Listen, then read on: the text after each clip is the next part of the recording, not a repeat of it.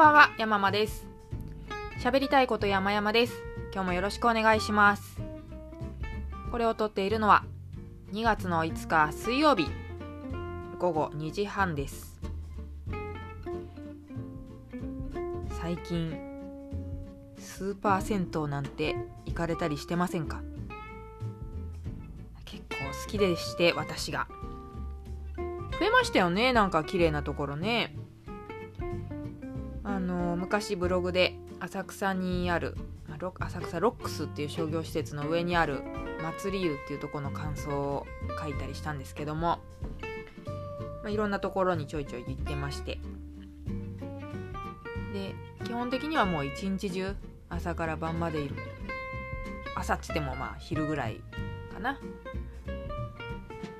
でまあね、最近のところってほとんどが Wi-Fi ありますし、電源もありますし、だからもうパソコンとかも一式持って行って部屋着でね、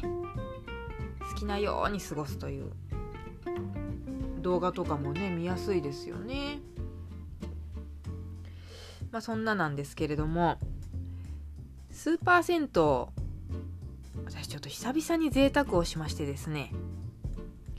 赤すりつけてみましたよ。ああいうとこの赤すりって決して安くない、まあ、相場が全然わかんないんですけども、私にしてみればその安いものではないです。だってさんじゅっぷんで よん,ごせんえんとかそんな感じじゃないですか。さんじゅっぷん さんぜんえんっていう手もみん価格では、手もみんって全国区なのかな、じゅっぷん せんえんでやってくれるクイックマッサージ屋さんですけれども、まあ、そ, その価格にはならない。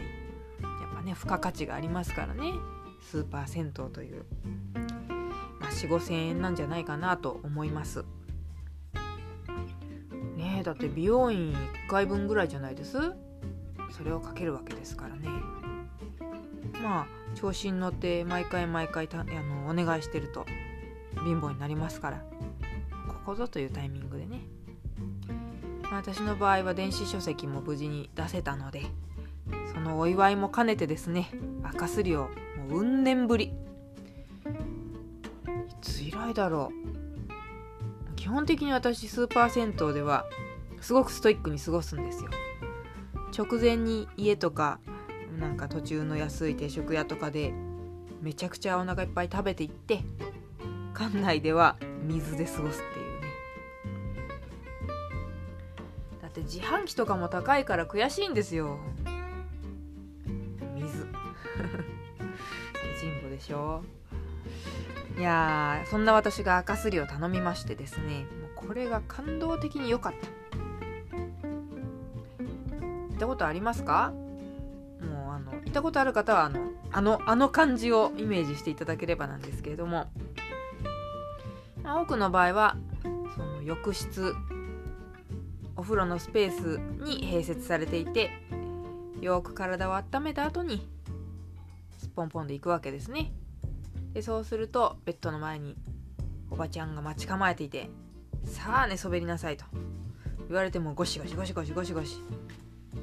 現れるという、そういうものでございます。で私もなんかこうね、炭酸風呂とかなるべくこう体が温まるようなお風呂に入っておいて、たっぷり準備万端で向かいました。でそしたら、はい、じゃあベッド寝てくださいと言われて、なんか小柄な可愛い感じのおばちゃんでしたけれども、で寝そべって、ああそうだ、髪ちょっとほどけてきちゃったから結び直さなきゃなと思って頭をゴソゴソやり始めたら、すぐ察してくれて、あもういいのいいの、ほんとあなたは寝そべってるだけでいいんだから、リラックスして過ごしてほしいからって言われて、もうね、それだけで私ちょっと心つかまれちゃって、あのー、話が飛びますけど、エステって苦手なんですよ。ヤママ様お待ちしておりましたみたいなとこから始まって、あのー、どうでもいいトークね。お正月はどちらに行かれたんですか？無言で返したい。何も答えたくない。なんでそんなに抑揚つけるのみたいな、まあ、偏見ですけどね。もちろんフレンドリーなエステもいっぱいありますから、私確かにねフレンドリーなとこありましたね。あのいい意味で、悪い意味のフレンドリーってなんだよって話ですけど、まあ、そういうおもてなしっていう感じのあのエステの感じとかが苦手で、エスコートしますっていうね、もう全然それの対極をなすすごく自然な、もういいのいいのそのまんまでみたいなおばちゃんの感じがすごく好ましくて、あー嬉しいなと思って、で目の上に濡れタオルポフって乗っけられて、体にお湯をブワーってかけられて、はいじゃあ始めますと、痛かったら言ってくださいねって言いながらコシコシコシコシってこすられ始めたんですよ。何年も赤すり行ってないですし、家でこまめに何ですか、あのいわゆるその韓国式赤すりのミトンみたいなので体をこするなんてこともしてませんから、結構出るんだろうなと思ってたんですけど、まあね誰がやっても出ますけどね。でおばちゃんがあ結構出るからこれさんじゅっぷんコースじゃ足りないかもねみたいな、私は一番安いさんじゅっぷんコースというのにしてたんです。それでも よん、ごせんえんですからね。よんじゅっぷんとかどうって言われたんですけど、私は察しました。これは追加ね、そのオプションじゅっぷんぶんを払わせるためのトークテクニックだって。なのでいやまあ近所なんでまたすぐ来るんで今日は大丈夫です、いい感じに断ってですね、いい感じなのかな。でそれでしつこく何も言うわけではなく、おばちゃんもあそうなんだわかりましたって言ってコシコシコシコシまたこすってくれて、でだけどほんとよっぽど赤が出たんですよね。あのー、この私の頼んださんじゅっぷんっていうのが赤すりとシャンプーがセットになったプランだったんですよ。でおばちゃんがやっぱり結構出るからシャンプーやめてもう全部の時間を赤すりにしないっていう提案をしてくれたんですよ。それはねあのー大歓迎、シャンプーなんてね別に自分でやればいいし、あそんなことしてくれるんですか、ぜひお願いしたいですって言って、で、うん、じゃあそうしましょうね、シャンプーなんて自分でできるもんねとかって言いながらずっと手は動かしてくれてて、なんかねもうこの一連のやりとりで私あのなぜか濡れタオルの奥で涙を流していてですね、なんかあったけーと思って、いやいやもうマニュアルかもしんないんですけども、なんかねこうあおもてなしってこうこうだよなって思っちゃったんです。何がどうということでもないんですけれども、なんかごく自然にヨタ話をしている流れで、あじゃあこれこっち置いとくよみたいなノリでこっちが求めていることを自然とやってくださるっていう、あもうなんかその温かさに感動して、でまあどこの赤すりもそんな感じじゃないかと思いますけど、無駄話をねするでもなくずっとこすってくれるんですよね、体中を。なんかこうあの畑から抜いてきたばかりの泥だらけのごぼうをこうたわしてクキュクキュこすってるような感じですよ。ああ今私は白くなっていってるんだ。でもうあの体中さんびゃくろくじゅうどコシコシコシコシコシコシやってもらって、本当に無駄話がない。でもそれがすごくいいんですよね。こうこする音だけが聞こえる、ザバーって流す音と、まああのそこそこねこすられている感覚があるので眠るってことはできなかったんですけども、ちょっと一種の瞑想状態というか悩みを忘れるひとときな感じでしたよ。うん、で私あの実は肩にですね結構でっかいケロイドがあって、例えばエステとかそういうなんか脱毛みたいなとこ行ってもつどつど聞かれるんですよ。ここあの痛くないですか、大丈夫ですかみたいな。で、まあ、それが日本人日本人だからどうだっていうことはないですけども、まあ、普通の気遣いですよね。しかしおばちゃんはですね、何の断りもなくそのケロイドの上もゴシゴシゴシゴシゴシゴシするわけですよ。で全然痛くないんで、もうあのかゆいのがちょっと辛いんですけれども、たまにだからステロイド注射をあの腫れてきたりかゆくなってきたりしたら打ちに行くっていう程度で、痛みは全くないんですね。なのでもうおばちゃんの対応が大正解なんですけれども、痛い可能性だってあるじゃないですか。いやー、おばちゃん果敢に攻めるなと思って、とはいえ一番最初に痛かったら言ってくださいねってちゃんと言ってるわけですから、もし万が一ね、痛かったらお客さん側が痛とか言う、それでいいんですよね。それで治せばいい。あんまりにもこう予期してあの痛くないですか、大丈夫ですか、このぐらいの強さならいいですかとかって聞かれまくる方が鬱陶しいというか、やってみてダメならダメってことだよっていう、なんかこのケロイドゴシゴシ事件からですね、事件でもないかの一件で、ああコミュニケーションもこうであればいいんだなと、変に気を使ったりせずねえ、なんか最近何がこう差別発言とかになるつながるか、そう受け止められちゃうかわからないですよね。さっきの日本人はなんてうっかり言っちゃいましたけども、私はあんまりこう海外の方と接する機会がないので、ついつい日本の方もしくは日本でずっと生まれ育ってる方の習慣みたいなのをベースに考えちゃったりするので、ついポロッとそれ系の発言があるんですけど、気をつけなきゃいけないですね。だとかあの男が女がだとかね、あとはなんだ子供がいるだいないだとか、まあ、本当にどこに地雷があるかわからないコミュニケーションですけれども、あと障害があるかないかとかね、なんかそこに何が相手にとって傷つくかわからないから気をつけなきゃと思いすぎて話すのって、あのー、もちろんオフィシャルな場とかでは大事、大事なんでしょうけれども、普段の会話ではあんま気にしなくてもいいのかな、いいのかもなとケロイドをゴシゴシされながら思いました。しまったなって、あ、そうですね、相手がでも言ってくれない、その痛い、ケロイドでいうとこのあそこ痛いって言えば、あストップすればいいんだってわかるけども、コミュニケーションはそうはいかないか。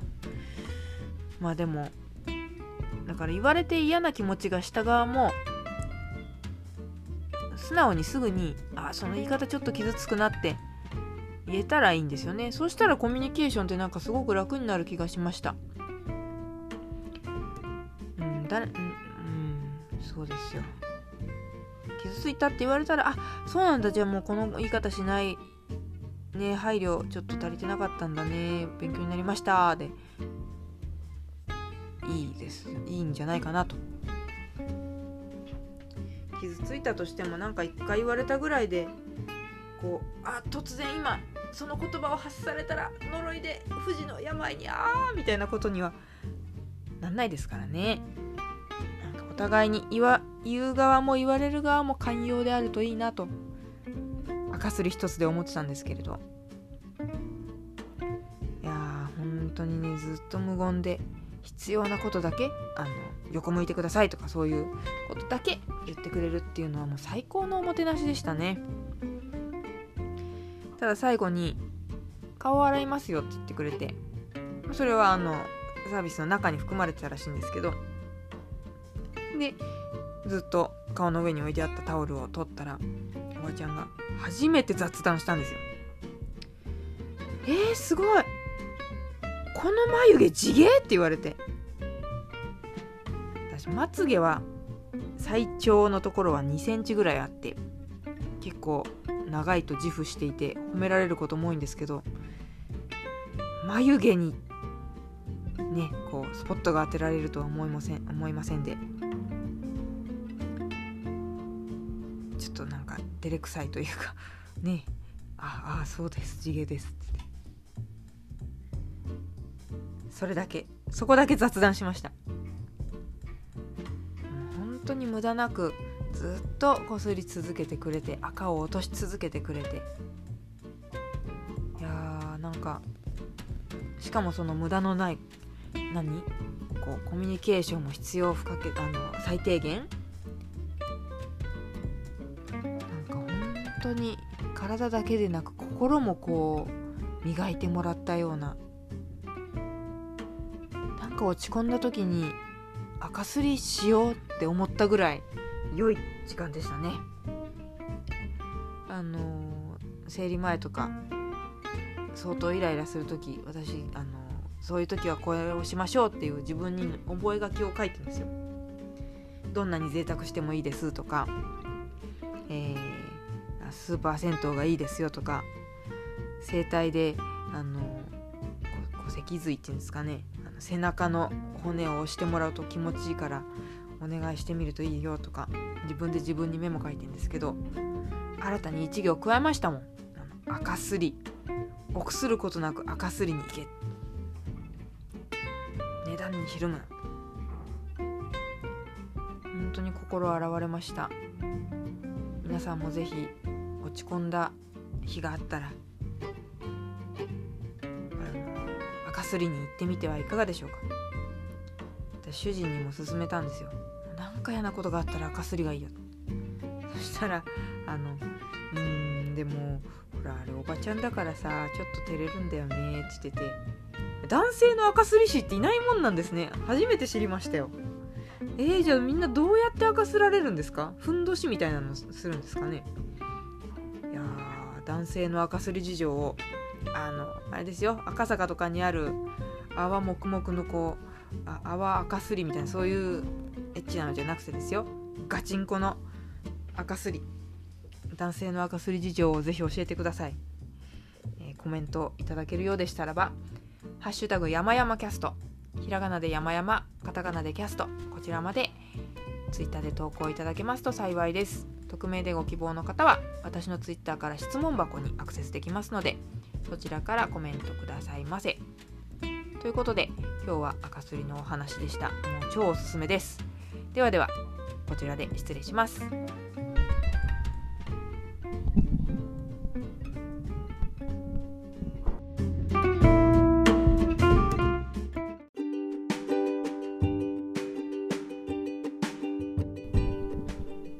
コメントありがとうございますのコーナーです。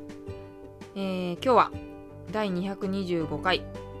電子書籍でアメリカン本を発売したことと、私をアメリカンに連れてってキャンペーンをやるという